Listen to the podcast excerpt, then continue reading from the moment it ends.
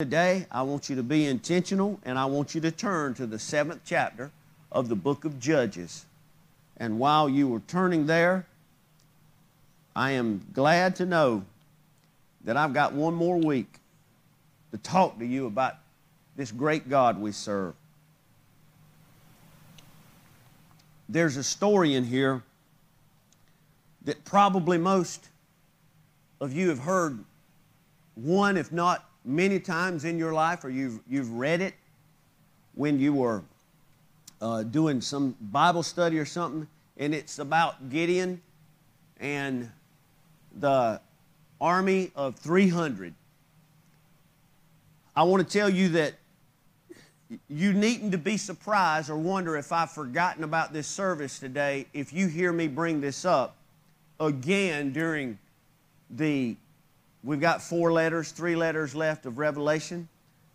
If I don't bring this up again, because there is so many uh, prophetic similarities in the language in this seventh, sixth, seventh, and eighth chapter, rather, and what is happening and what's going to happen even through the Battle of Armageddon. There's a lot of pictures, a lot of hints God throws in right here. I definitely can't even scratch the surface on that, or I'll get lost and you'll be confused and we'll say, well, the praise and worship was good and, um, you know, it was good to see everybody, so I don't want to go there. I just will tell you that it, it may be coming. I, I'm, I'm going to read this to you and then we're just going to talk about it together. Nobody's in the room but us today, and we're going to talk about this because I believe if you listen and you just dismiss everything that's going on in life and in the world and on the planet, you will leave here with a full cup. You want to leave here with a full cup today? I do. Bailey raised her hand before any of y'all did, and she's just a baby. I want to leave here with a full cup. And so if you are at the seventh chapter, we're going to begin with verse one, and you can follow along on the screen as well. And we're going to try to show it to you as we read it together, okay? Then Jerubbaal, that is Gideon, and all the people who were with him rose up early and encamped beside the well of Herod, who are so that the camp of the Midianites was on the north side of them by the hill of Morah in the valley.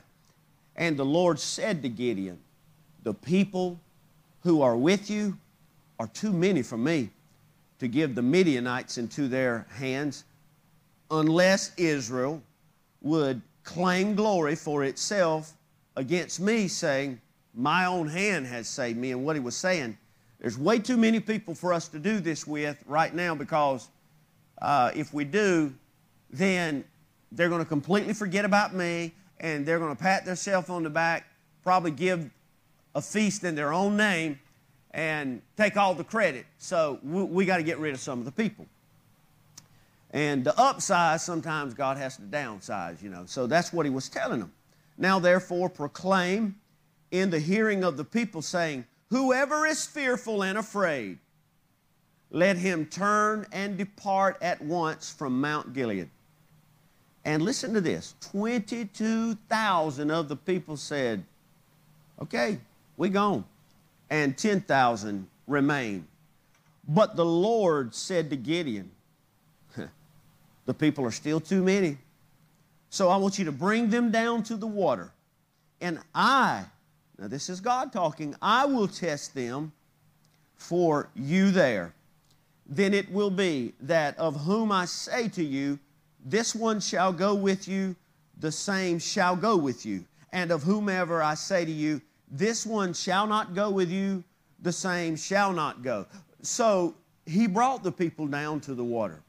And the Lord said to Gideon, everyone who laps from the water with his tongue, as a dog laps, you shall set apart by himself. Likewise, everyone who gets down on his knees to drink.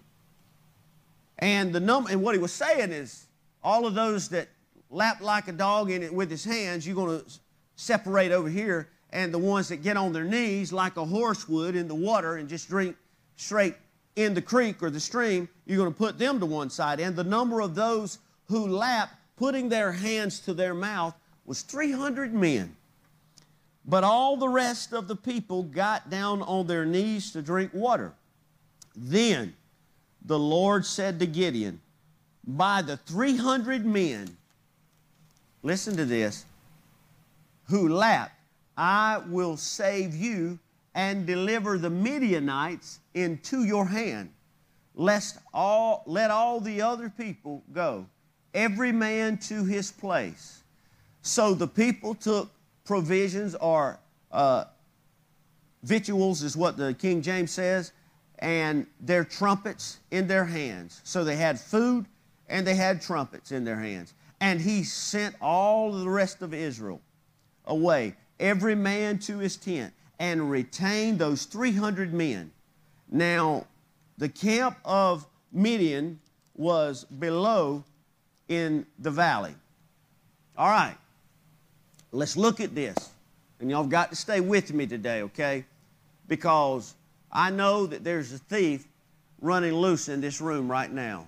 And what this thief is going to do is going to try his best to shake you up, get your mind on a million things, make you kind of wonder, could that really happen?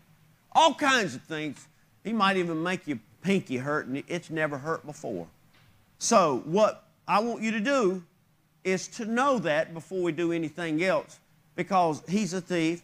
He steals, he kills, and he's destroyed. And he doesn't wait till you get outside of church to do that. He does a lot of that right inside of the sanctuary every week, all over the world. So there was thirty-two thousand people. You got to listen to the numbers today, too. thirty-two thousand. Are y'all listening to me? All right, thirty-two thousand people. And there, that was, that's not a lot of people when you're talking about tens, hundreds of thousands, in some case, millions of people. Certain battles, and the Lord never, ever, ever in the whole Bible gave it a second thought how many enemies were against his people. Because if God be for us, who can be against us? God knows that. thirty-two thousand people were there. Too many, God says. So he said, all of the scaredy cats, go home. twenty thousand of them said, okay, see y'all. And they went. twenty thousand. He said, there's still way too many. ten thousand people, you know there's going to be a joker in there going to take credit for this. So we, I'm going to do this for you so you won't have to be guilty of, you know, showing favoritism, picking and choosing. So they did it, what we just read. They went down to the river, and there was three hundred of them that drank a certain kind of way. And nine thousand seven hundred drank the other way. So nine thousand seven hundred people were game for the battle, but they just were not at the same place. Did you hear that? Did y'all hear what I just said? There was ten thousand people that were willing to go to battle. But out of ten thousand, there was only three hundred people that really, really was ready for war. And I'll just jump for a minute and tell you that probably as nine thousand seven hundred, and Carson, you may have to get me, brother, nine thousand seven hundred probably got on their hands and knees and was just licking like a, a horse would lick, lapping up. But there was three hundred of them that understood, wait a minute, we're about to go to battle. We don't have time to have a, a spa mentality. This is not like a, a little Boy Scout drill. We are about to go to battle to fight for our people, for our name, for our lineage, for our seed to continue. So we, we just got to get it and go. And so they probably more than likely got on one knee while they could watch their back. See, if you watch your back, the enemy's chances are very minimal. So they had just enough time, one knee, so they could get up quick, down, get them a scoop of water, and keep going, three hundred out of ten thousand. Now, the nine thousand seven hundred were, were willing, but the nine thousand seven hundred automatically showed the captain and the general a major weakness, And that major weakness was all of you but three hundred have made us vulnerable because you cared more about your need than watching your back. If they kill you, they're going to kill all of them, meaning the husbands that went back, the wives and the children. Y'all still with me, amen?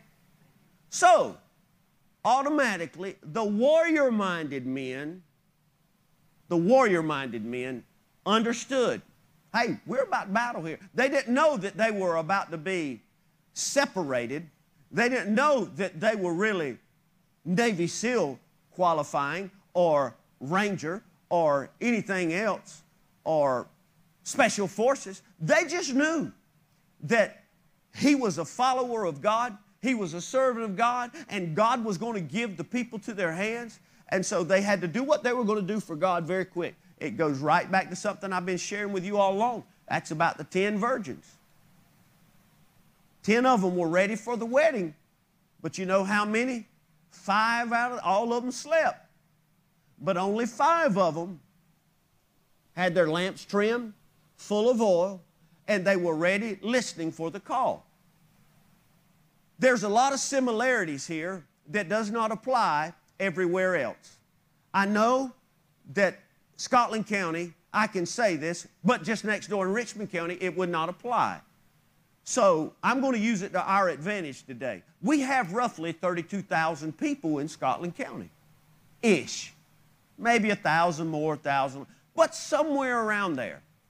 And I just believe, spiritually speaking, I, I just believe with all of my heart that on a spiritual level, there might be about three hundred warriors in our whole county. I didn't say Christians, did I?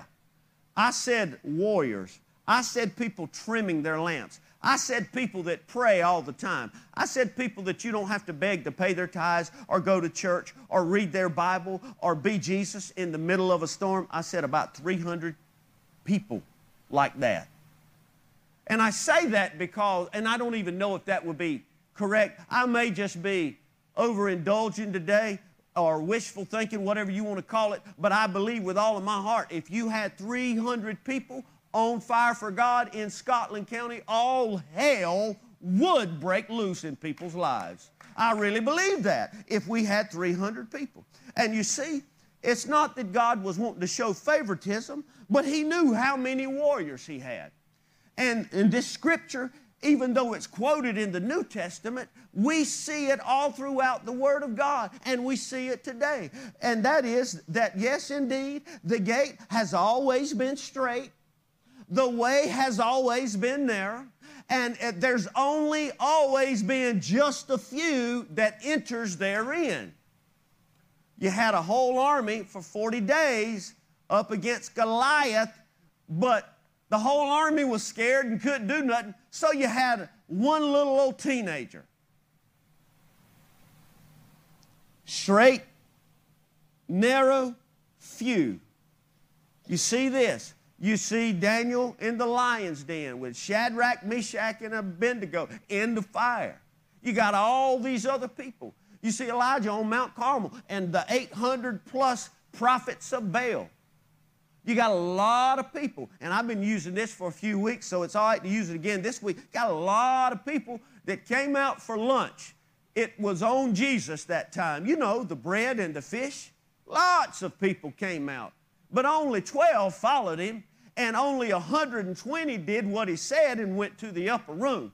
Straight is the gate, narrow is the way, and there's only always been a few that finds the way. So, is God a God of favoritism? No, he's not. But God knows there's only a few people that really have their mind and their heart set on going home right now. There are a ton of Christians that's got their minds on the economy, on the coronavirus, on Joe Biden, on Donald Trump, on Kamala Kahala, whatever her name is, Harris, on Mike Pence, on the uh, Supreme Court, on uh, what's going to happen next. There's a lot of Christians that have, but only a few people wake up with the King of Glory in their mind every morning, and they get up and they sing to Jesus in spite of every ache, every pain, every debt, and every death. Only a few people, church. only a few. And we have so many instances here. So, all these people were going home, all nine thousand seven hundred of them. And this is the way it looks right now in my day and in your day.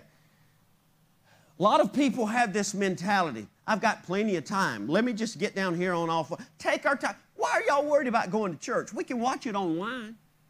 Why are you worried about paying your tithes? The church can't have as many bills uh, because everybody's not going. I don't think our mortgage has changed in uh, seven months. Uh, has your house payment dropped in seven months? Cause, uh, okay. So why, why are you praying? I mean, looks like y'all doing good. You got food. You got money in the bank. You just upgraded your car. Why are you, why? See, we got time. The Lord's not coming back. I've heard that all my life. Listen.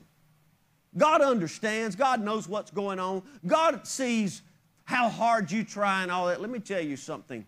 This is what God sees. God sees two thousand years ago that He sent His Son that didn't have to leave heaven, but He loved me and He loved you enough to send His Son to be beaten, to be whipped, to be pierced, to bleed out every ounce of blood in His body, and to be mocked, have skin ripped away from the cage of His ribs, and, and, and everybody else walk away from Him. That's what He understands. That's what He sees. And when you and I don't treat that like that should be the center of my life, that should be what I eat and breathe and drink every day, then God sees that, my friend. He doesn't see all this uh, carnal mindedness. Well, I've got plenty of time. Let me just get down here. Hey, at least I showed up. You ought to be thankful for that. See, we have that kind of mentality. That's not what God's coming back for.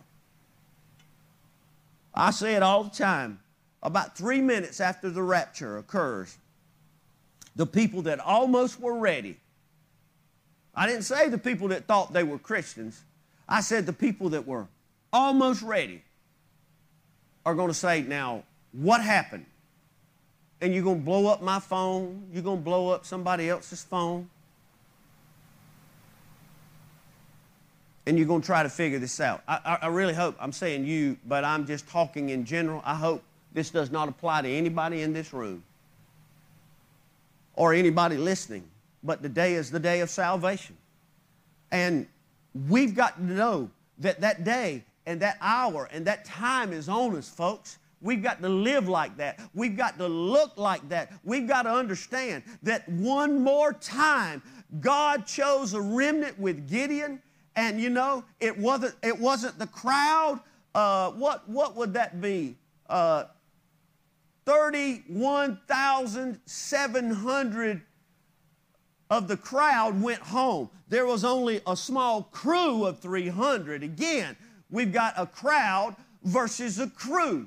I don't know about anybody else in here or listening, but I've made my mind up. If I have to sell everything I have, if I have to If I have to run so much for God that my legs get arthritis, I'm going to be a part of the crew. I'm going to watch my back. I'm going to guard my testimony. I'm going to make sure that I have time with God every day. I'm going to make sure that the way I present myself around my family or around my colleagues or out in the public sector, that I'm going to make sure that people know that I love Jesus. They associate me with Jesus more than anything else in my life.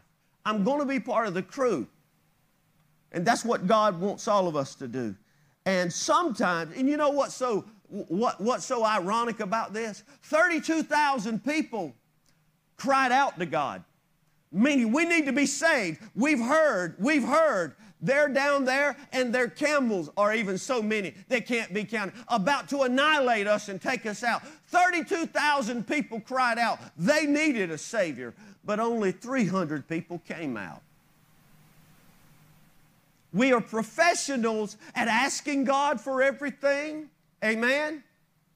But we are not professionals. In fact, we're not even amateurs for coming out and saying, God, here I am, I'm empty, you use me, I'm not going to let what you've blessed me with in my life to get in the way of me and you. In fact, sometimes God has to strip us down in order to set us up. And that's what he did with Gideon. He had to strip him down to a number where it would have to be glory to God and only glory to God. Today, the warriors have to look, and you have to have a different attitude. The warriors do than all the people that's just signed up, enlisted. You got to be different. You got to look different. To whom much is given, much is required. And we are getting so close to the sound of the trumpet. And, and you know what? I want to just go to a scripture real quick in Second Corinthians chapter six, because I want you to see a great parallel here. The Bible says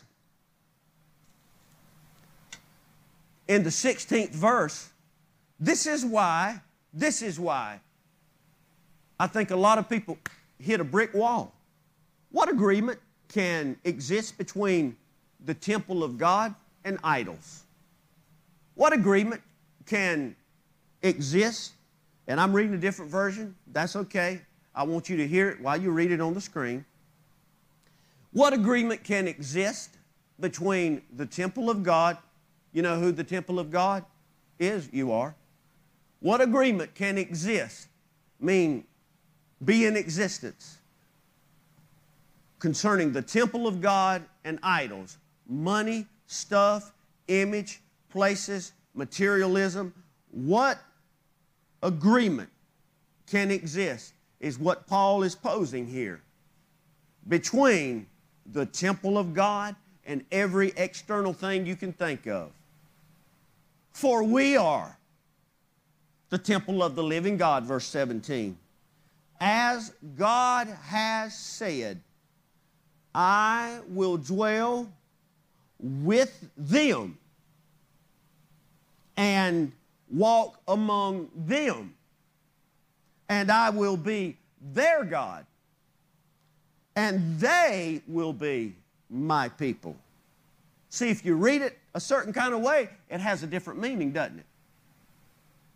Therefore, he's talking to the temples. All the temples say I. Okay, we're going to have an altar call because about ninety-eight percent of y'all are not saved. You want me to give you a mulligan? Okay, I'm going to try it one more time. Not messing around here. All of the temples in here say I. There you go. Therefore, temples, come out from among them and be separate, says the Lord. Touch no unclean thing, and I will receive you,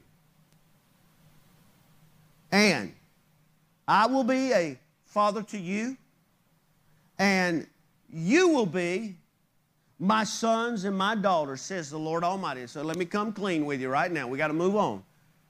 I've always felt in my life that this scripture, these sets of scriptures right here, was always referring, and it is, to people and things in the world. But after God dealing with me about this whole story again with Gideon, I can see these same words just echoing in my mind concerning the church of today. And that's what happened with these ninety-seven hundred and these three hundred. The three hundred had to come out from among them. They had to be separate. They could not be concerned about their own flesh. You know, their own flesh just wanted to get down there. And I told you, treat it as a spa, as, as just a pull-up restaurant. We, we're just going to take our time. That wasn't the time for that. And so three hundred had to come out from among them, and they had to be separate. See, these people were willing to fight. Church, you need to hear this, and you out there need to hear this.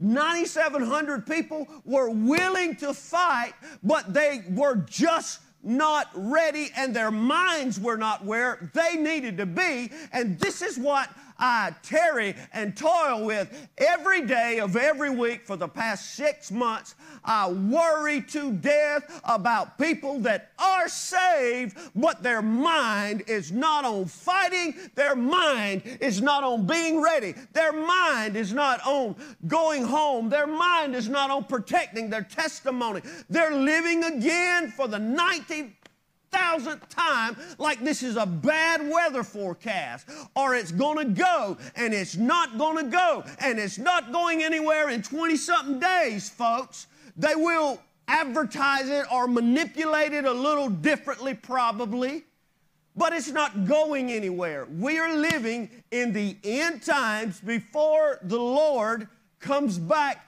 and He has that trumpet that I'm waiting to hear sound, and the dead in Christ are raised, and then us, if that be, that are alive and remain, will be called up together in the, and we're going to be forever. Listen, we are close to that. And this is why we've got to come out from among them. And you know, this is why it's just hard for me to preach this part of this sermon, because people will take it personally. And, and today, you know, the Lord dealing with me, I don't know if you're not supposed to take it personally. If the shoe fits, I would put it on. In fact, can I, can I get the other one, the matching one, so I can walk right from now on? And that's this right here, folks. Listen, we're living in a time where the wheat, Jesus said these words because the disciples had some concern about wheat and tares. And this is where it gets rocky for me and any preacher that's willing to preach this. But I'm going to quote Jesus so you can pin it on Him. He said, Master, you want us to go in there and clean house? I said, whoa, no, no, no, no, no. I love them all. I love them all. I died for all of them. No, I'm going to die for all of them. No. He said, just let them all grow together. Let them all grow together. And then at the time of harvest, because if, if we bother them right now, we might damage some of the good wheat by trying to address the tares, by telling the tares, listen, you messing church up, man. Go somewhere where they don't care. He said, no, don't do that. You just let them all grow together. And then at harvest time, the wheat will be separated from the tares, and it's going to be a bad day for the tares. And I'm thinking right now, everybody's welcome to come to church until we don't have space. Everybody is welcome to partake in church. You, you hear the same word, it's level playing ground. But I want to tell you, it's time for the people that are going to be warriors, it's time for you to come out from among them. We may still dwell together. I don't have, not, and I thank God because it would mess me up preaching right now. I don't have a single person on my mind when I'm preaching this right now, a weed or a tear. And God can judge me right now. I'm not thinking of people. He says, but you need to work while it's day. All of you that are in here, those of you that are listening, you, you need to work while it's day. If everybody wants to keep doing this, making excuses, riding the Corona horse like it's a dadgum new Harley Davidson motorcycle, let them ride it. But don't cast judgment on them. Don't get mad at them. You know, you, you, you cause, and I'm going to say it and I'm going to move on. You, church can't be unsafe, but every other cotton picking place in the county is safe. And you are off so much, and I started to say something else, that you'll post it on Facebook or Instagram or tweet it or snap it, or you just tell it. There's no shame in your game on your knees. And I'm telling you, don't worry about people. Don't worry about people that are lying, and they're lying, they're lying. Their own mouth, the Bible says, condemns it. Don't worry, don't cast judgment. Let everybody grow together. But I'm telling those of you that are here and those of you out there that care and want to, it's time for us to come out from among. Jesus said, you're not any better than them, but you, you've just got your mind on a different level right now. You understand that you can't leave your back exposed. Does anybody hear me? I need to stop if we're not getting anywhere. Not everybody that says, Lord, Lord, shall enter in. Jesus, it's got to be your menu is what I'm saying. One need. Jesus, He said, you know, I referred to this too. Uh, a lot of people, a crowd again, crowd followed Him. I just, just made mention to this. Uh, hey, unless you eat my flesh and drink my blood, we can't do this no more. Me and you, we can't do this. Oh, they got so offended. But what Jesus was saying for the second time in the past month, unless I'm your source, unless I'm the one that is sustaining you, This is why, thank you, God, this is why he said, listen, I only want you to take just a lunch bag today and a trumpet. Don't worry about a shield. Don't worry about a spear. Don't worry about a sword. I, because Jehovah Jireh is my, you know what he is? My provider. He said, I'm going to do all the details. I'm going to take care of this for you. All you need to do is let me be your sustainer. And that's what Jesus was telling that crowd that day. He says, if I can't be your everything, I just can't be a Sunday service for you or just watch me online live, or God forbid I miss live and I have to watch it later because I'm doing something else, non-COVID related. Uh, he said, listen, I'm being honest. If I'm not everything to you, if I'm not the thing that keeps joy in your heart, if I'm not your next breath, if I'm not, if you're not eating me, drinking me, and, and I'm not your strength, your life, your sustainer, your provider, he says, we can't do this. I'm glad he said that, because probably everybody would want to leave if I said that. But Jesus said that, and this is why there's always going to be a remnant, there's always going to be a crew versus a crowd, because I, I, I just want I, I just want more water.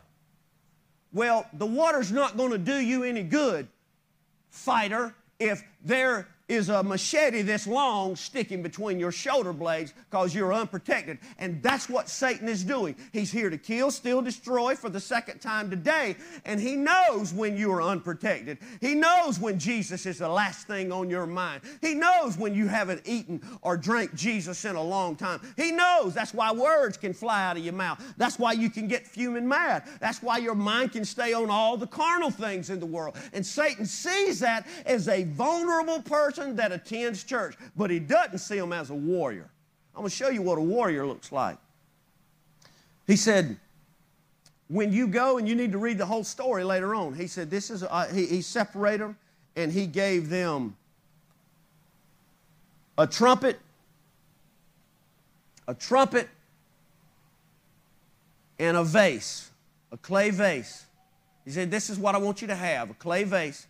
And inside the vase, I want there to be a candle in there. So he had a, a trumpet, something that worshiped God, that gave God all the glory, all the honor. Because remember, there's enough people now, and only enough people, for only God to get glory. He said, so this is what we're going to do. We're going to make sure God gets the glory. Here, guys, here's a trumpet. Got a trumpet, and then they got oil. Well, it was really oil that lit a candle inside of a vase. And he said, this is what we're going to do. We're going to take three hundred of you, and y'all going to go up there. Then I want the other three hundred of you, I want you to go over there. And then me and the other one hundred, we're going to go right there. And we're going to make a big circle, because, see, everybody else was down in the valley. He said, and on my command, this is what you are to do. I want you at that moment, I want you, when I tell you to, I want you to say the sword of the Lord and Gideon. And then we're going to break the clay pots. It's going to confuse them, but it's also going to reveal that light that we've been concealing in the night. And you're going to blow the trumpet. And that's exactly what they did. They were spread out all around the top of that, that valley, uh, the top of that mountain there, all the way around. And the Bible says when they did it, that all of the people down in the valley that was about to annihilate them and take them out, that they turned on each other because they were confused. See, when they played the trumpet and they beat the clay pots and they revealed the light of God, then God allowed their enemies to be confused and their enemies to be scattered. And oh, church, that is a modern, modern lesson that you can apply in your life right now, because this is what happened in the Bible, see? And this is what's got to happen with me and you.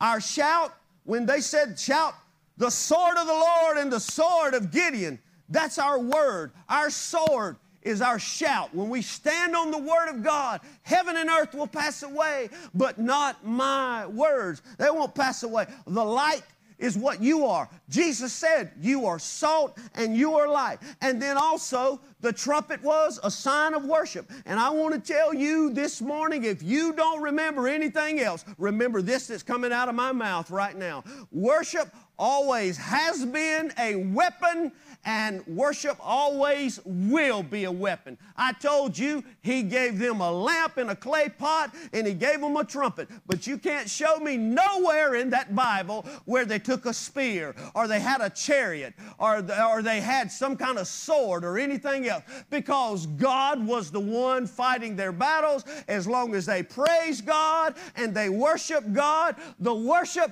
was going to tear the enemy up. And this is why I told our group this morning at nine fifteen that praise and worship is critical to the rest of the service, because it addresses every kind of chain, every kind of mountain, every kind of door, every kind of affliction. And when you praise the Lord, the walls fall, the enemies turn on each other, because you confuse all of hell when you praise God in spite of the storm. Hell gets upset and the demons flee at the name of Jesus. And so when we worship God and when we praise God every Sunday morning at ten thirty, we sound like we are praising. It sounds like music, and it's been great. Oh, hallelujah, it's been great. But what's really going on in the heavenlies that you can't see, and in the spirit world, all kind of doors are being kicked open. All kind of trees are just being plucked and thrown to the side.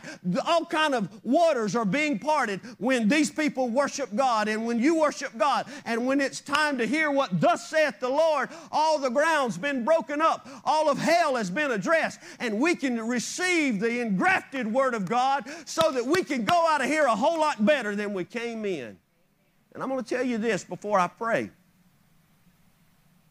All the warriors in the house, you got to understand this. Worship makes sense to me. Do you realize Lucifer, before he was kicked and thrown out of heaven, Jesus said, I saw him kicked so fast by the Father like he was lightning. God didn't waste any time with him. But he was the chief musician in heaven. That's why he has so much influence on the entertainment industry. And I'm going to say this, and you talking about a cold shrill about to come through this church, I'm fixing to let it fly. You ready? If you listen to anything else other than anointed things that glorify God, you are putting poison into your body. Because it's not from above, it's from beneath. I told you, I knew it would get hard and quiet in here quick. You can justify it. You can tell me they sang the national anthem or they know Amazing Grace by heart. But I'm telling you, if it, their life and they do not glorify God, if the music you listen to does not glorify God, I don't care what genre it is, if it does not glorify God, it is from beneath, because Satan was in charge of all the music in heaven before he was ousted, so he's Lord over the whole earth now. But he especially emphasizes, uh, why do you think all of the entertainment industry is, looks like pure hell, pure evil? If it's, if it's got evil written on it, hey, they're endorsing it. If it's sick, they're singing about it. If, it, if, if it's vile and dirty, oh, they're making millions of dollars off of it. Do not put anything in your body, in your mind, in your ears that not, does not glorify God. And it makes sense to me that God would counterattack that, because he knew that now, well, Satan's not doing it for me in heaven with all the angels now, so he's going to try to do it and get it for himself. So I'm going to have to counter that. So he made worship a powerful weapon on this earth. I love this whether anybody else loves it or not, because I could sing till I'm hoarse right now and just worship God. But I want to tell you, when you wake up tomorrow, your head is hurting, or once again, the weather's constantly changing, you know. But it's COVID, but I mean, it's still sinuses and everything else. You need to worship God. You don't realize what you will do. You don't realize what demon you're going to kick right in the mouth when you begin to worship God. Turn your radio, I don't care what you've got programmed in the uh, X M or anything else, delete it, Remove it, change your playlist, let your life glorify God, and hell will leave you alone a little bit more than it has been. It will. You can't serve, he said. You can't serve two masters. Well, I went to church, but I'm faithful, Opie. I pay my tithe. That don't have anything to do with it.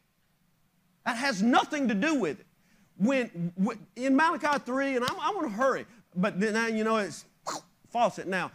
Malachi three ten, we quote it all the time about tithe and about giving, but you need to hear there's a deep truth in there along with tithe. And it's this question right here. Will a man rob God?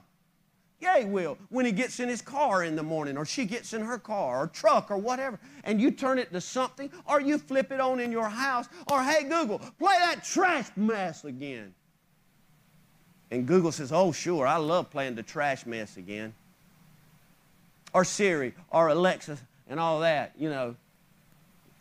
Uh, I'm just thanking God none of them's answering me back right now. Because I'd tell them, Amazing Grace, how sweet the sound on an old rugged cross. So church, before I pray right now, you remember this today in the morning, uh, tomorrow, next week, and especially when we get in here and that thing is through counting down at zero, zero, zero. Don't treat this like a graveyard ever again. And I'm not saying you have, but you need to realize your worship is a weapon. That's what, and see, I, I'm going to end on this statement. I love about this story, and there's more I'm not preaching than I have preached today. What I really love about that and the fact that my worship is a weapon is this right here. That God took care of the battle. He didn't even let, you know, Saul wanted to do the same thing with David. Do y'all remember that? When he tried to put all the armor on him and load him down, and he, David couldn't even, he couldn't walk. Because see, man's ways are not as high as God. See, man's ways will weigh you down and get you killed and your head on a platter. But see, God stripped him down. You don't need that stuff. I'm going to give you the battle. And so he got a hold of that one rock that David put in there. The Holy Ghost hit that rock, and it hit that joker right between the eyes and dropped him like a rock. And that's what God's waiting on in your life. You don't need more money. You don't need a better job. You, you, don't, you don't need a door open. What you need is to use the weapon God's put inside of you, and it's called worship. Worship God in spirit. Hallelujah. You worship God in truth. Hallelujah. You worship when you have money. Hallelujah. You worship when you are about to puke and you got a one hundred four degree temperature. You worship God. You get a pink notice. They're going to foreclose on you. You worship God. When the devil tells you that you're not going to heaven, you don't belong to God, you worship God. When he tells you that they're going to let you go from your job, you worship God. When your spouse says, I don't think I I want to do this anymore, you worship God. When you feel like your children are at it with you all the time, you worship God. When you feel like you don't have another life left in you and you're about to die, you worship God, because your worship is a weapon, and it always has been and it always will be. You worship God, and you watch out. You won't have to pick up a sword, a spear, a shield, or anything else. God will just say, oh, no, you just keep that horn going and you keep that light shining. Hallelujah. And I'll take care of them down there in the valley. I'll let your enemies turn on each other. I'll destroy. You won't even have to fight, for the battle is not yours, but the battle is the Lord's. See, we've shut up, and I think it's ironic, no pun intended, but I wonder if... if, if we've been so fearful, and I just need to say, I need to give you a disclaimer here, because you know you'll get, you'll get carnal quick if you're not careful. I went somewhere yesterday wearing a mask. I'll probably be somewhere tomorrow where I'll be wearing a mask. If I get close to people, or I know I got to get in a cluster, I'm wearing a mask. Whether it works or not, I'm just wearing one. I call it my earrings. I don't want to stand out in the crowd, so I just wear my mask. But I'm telling you this. I believe, I believe that on a spiritual note, Satan has insinuated or tried to make the church even more hushed by masking us. Because we're scared to breathe and it's awkward and everybody knows. I don't care if you got a, I don't care if you got a mask made out of silk. It, it, it's still inconvenient, it's hard to breathe, and if you got glasses, you know, you'll wreck if you wear a mask because you'll fog up and you'll hit a light pole. Seriously, you'll come close to it, just saying, anyway. And I believe Satan says, you know what? If I can just get them to a place where I know that if they don't do something that the rocks will cry out, but I think I can at least keep them loaded down with all, if, if I could just mask them up spiritually speaking. So I'm telling you, mask or whatever you got to do, take you a deep breath and you need to roar for God until Jesus comes back with all you have. And then when you're in a place where you don't have to have a mask on, you need to roar even louder for the Lord because your worship is a weapon. And I believe today, I believe everybody in this room, I just believe that you really want to be a warrior. I, I don't think you want to spend October the twelfth or the rest of the eleventh with your back exposed, if it's exposed. But it's a lot of work, and you got to be willing to kill your flesh because your flesh just wants to get down in there and roll in it, you know, because it's refreshing, it feels good. But I, I believe we got warriors in here today. And I want to pray for the warrior. So would you close your eyes, Father? I thank you so much that I don't have to fight my battles, that I can just praise you. Paul and Silas, Lord, midnight hour. They began to praise you, Lord. Just when they began to sing and praise you, the doors were open. There was an earthquake.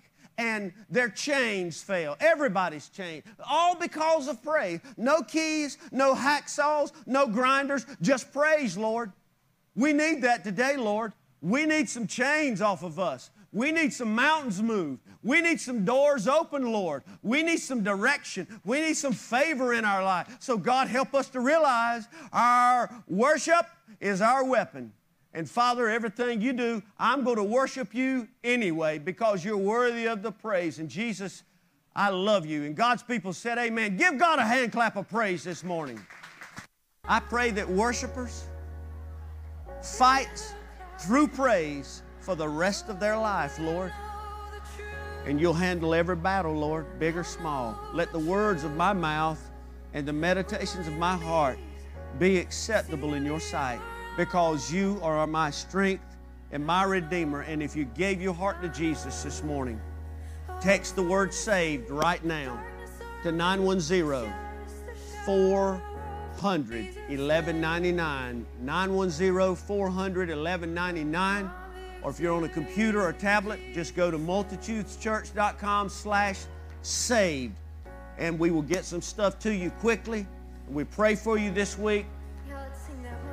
And Wednesday morning at ten A M is when registration opens. We want you to be with us if you can. God bless you.